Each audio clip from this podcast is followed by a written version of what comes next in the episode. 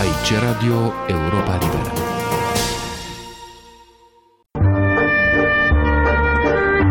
Cultură și politică.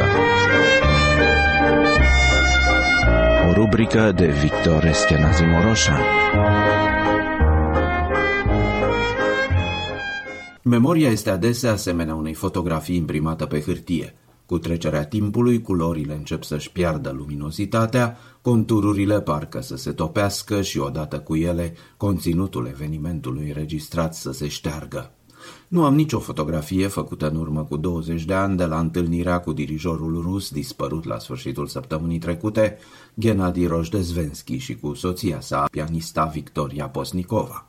Era la un festival muzical dedicat lui Dimitri Shostakovich la Zurich, în Elveția. Vitalitatea, ironia mușcătoare, soliditatea și seriozitatea memoriei, atunci când în discuție veneau fapte și oameni pe care i-a cunoscut și i-a venerat, așa cum fusese Shostakovich, m-au impresionat însă și imaginea lui Rojdezvenski îmi este proaspătă în amintire până astăzi. Pe lângă discurile lui Rojdezvenski nu aveam alte referințe atunci despre dirijor decât notațiile punctuale de jurnal ale lui Sviatoslav Richter, ce afirmau distanțarea acestuia față de un personaj cu care, citez, nu am nicio afinitate. Ceea ce Sviatoslav Richter îi recunoștea lui Rojdezvenski era însă un soi de tenacitate în a face recunoscut trecutul și în 1975 pianistul Notan Carnete, cu satisfacție evidentă, în sfârșit, această operă interzisă un timp atât de îndelungat, nasul lui Shostakovich a fost resuscitată. Resuscitarea este datorată obstinației lui Rojdezvenski și a regizorului Pokrovski. Glorie lor, au izbândit. Cariera lui Gennady Rojdezvenski, dispărut săptămâna trecută, a fost legată ani îndelungați de opera Balșoi de la Moscova, unde a debutat ca dirijor la vârsta de 20 de ani cu spărgătorul de nuci al lui Tchaikovsky. Ulterior a fost unul din dirijorii orchestrei începând din 1956 și a devenit dirijor principal în anii 1965-70. O operă Balșoi ce făcea oficiul de reprezentare pentru liderii de la Kremlin și o perioadă dificilă corespunzând cu tentativa de dezgheț politic în timpul lui Hrușciov, urmată de anii de stagnare sub regimul lui Breșnev. Nu știu dacă Rojdezvenski a lăsat în urmă memorii despre această epocă, dar partea amintirilor sale au fost înregistrate de realizatorul francez Bruno Mont-Saint-Jean în două remarcabile documentare, Note interzise, în versiunea engleză cunoscut ca Bagheta Roșie, și Gennady Rojdezvenski, profesiunea dirijor din nou cu un titlu englez modificat, în formula interrogativă, dirijor sau complotist. Celor care astăzi se întreabă cum funcționa cenzura sub regim comunist, li se poate oferi drept ilustrație, mai promptă decât tratatele scrise despre această instituție, o mărturie a lui Rojdezvenski. Bibliofilul colecționar, atașat de cărțile rare, îi arată în documentar lui Mont-Saint-Jean un exemplar dintr-o biografie a lui Sergei Prokofiev publicată în 1957. Un exemplar în care pagina 295 figurează în mod neașteptat de două ori cu texte diferite. Pe pagina inițială se scria, citez, evoluția ideologică a compozitorului Prokofiev a fost favorizată de întâlnirile sale cu marile personalități ale statului sovietic. În cursul unei recepții guvernamentale, Prokofiev s-a întreținut cu Molotov, care a exprimat idei extrem de interesante despre direcția luată de arta muzicală în Uniunea Sovietică. Iată ce relatează compozitorul. Am vorbit despre unele din lucrările mele puțin cunoscute publicului sovietic. Am spus, dacă le vom prezenta în concert, vor stârni scandal. Nu este nimic grav dacă sunteți criticat puțin, a răspuns Molotov. Dacă dumneavoastră considerați că această muzică poate atinge masele, atunci da, ea trebuie prezentată în concert. Dacă este destinată unui cerc restrâns de esteți, atunci ea este evident de mai mic interes. Această discuție a marcat profund conștiința lui Prokofiev, se scria în prima versiune a biografiei. Cartea fusese însă scrisă înaintea raportului celebru, deschizând destalinizarea hrușcioviană din 1956, iar pentru cenzură, la apariția volumului, Molotov devenise un personaj antipartinic.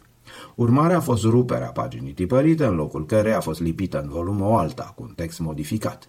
Molotov era înlocuit cu Maxim Gorki.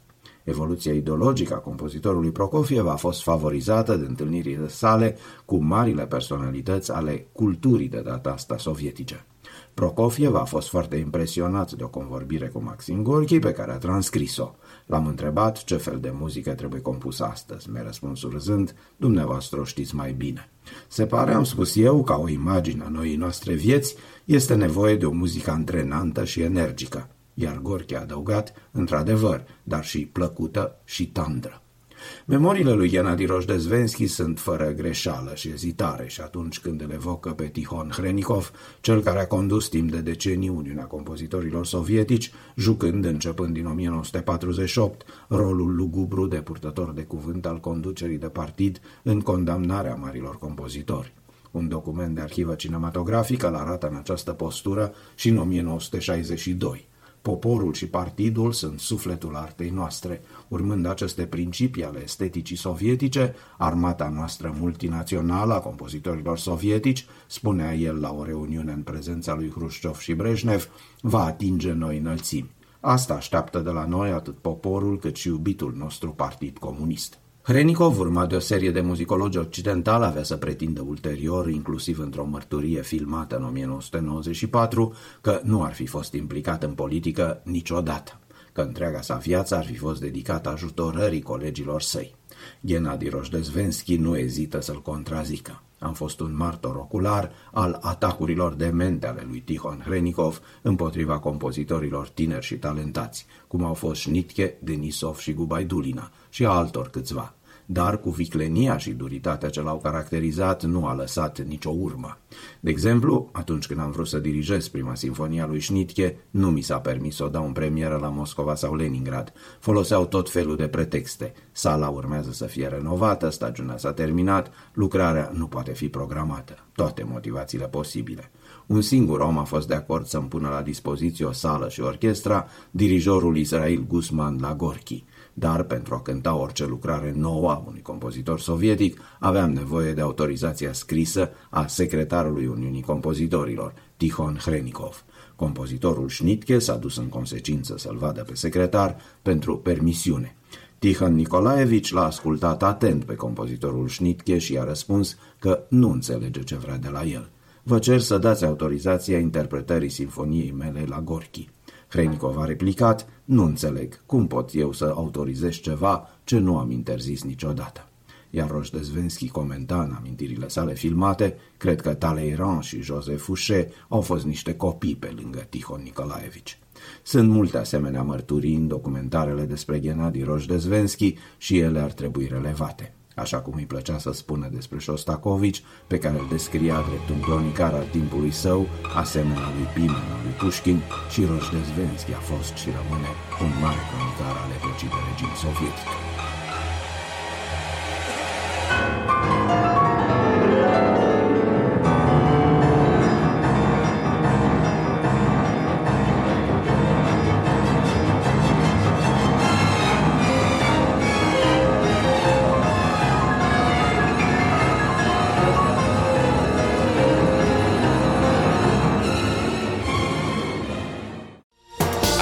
Radio Europa Liberă.